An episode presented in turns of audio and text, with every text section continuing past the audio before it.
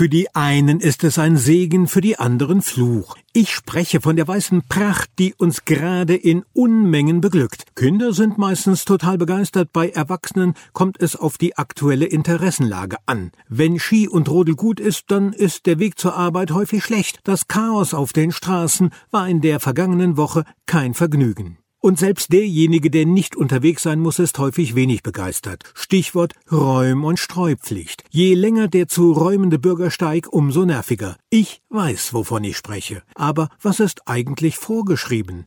Das erklärt die Huck-Coburg. Richtig ist, winterliche Straßenverhältnisse bringen Fußgänger leicht ins Rutschen. Ein Bein ist schnell gebrochen. Passiert das vor der eigenen Haustür, können Mieter oder Eigentümer eines Hauses eventuell zur Verantwortung gezogen werden. Warum ist das so? Beide sind im Winter verpflichtet, für einen eisfreien Fußweg zu sorgen. Mieter müssen immer dann zu Schneeschieber und Streumittel greifen, wenn ihnen per Mietvertrag die Räum- und Streupflicht übertragen wurde. Und das ist eher die Regel als die Ausnahme. Passiert ein Unfall, weil die Winterpflichten nur ungenügend erledigt oder gleich ganz vergessen wurden, kann der Säumige für die Folgen verantwortlich gemacht werden ohne private Haftpflichtversicherung ein teures Vergessen. Neben Behandlungskosten lassen sich vom Geschädigten auch Verdienstausfall oder Schmerzensgeld geltend machen. Doch wann und wie oft sind Schneeschieben oder Streuen angesagt? Auf diese Frage gibt es keine allgemeingültige Antwort. Ausschlaggebend ist immer die jeweilige Satzung, mit der jede Kommune den Winterdienst regelt.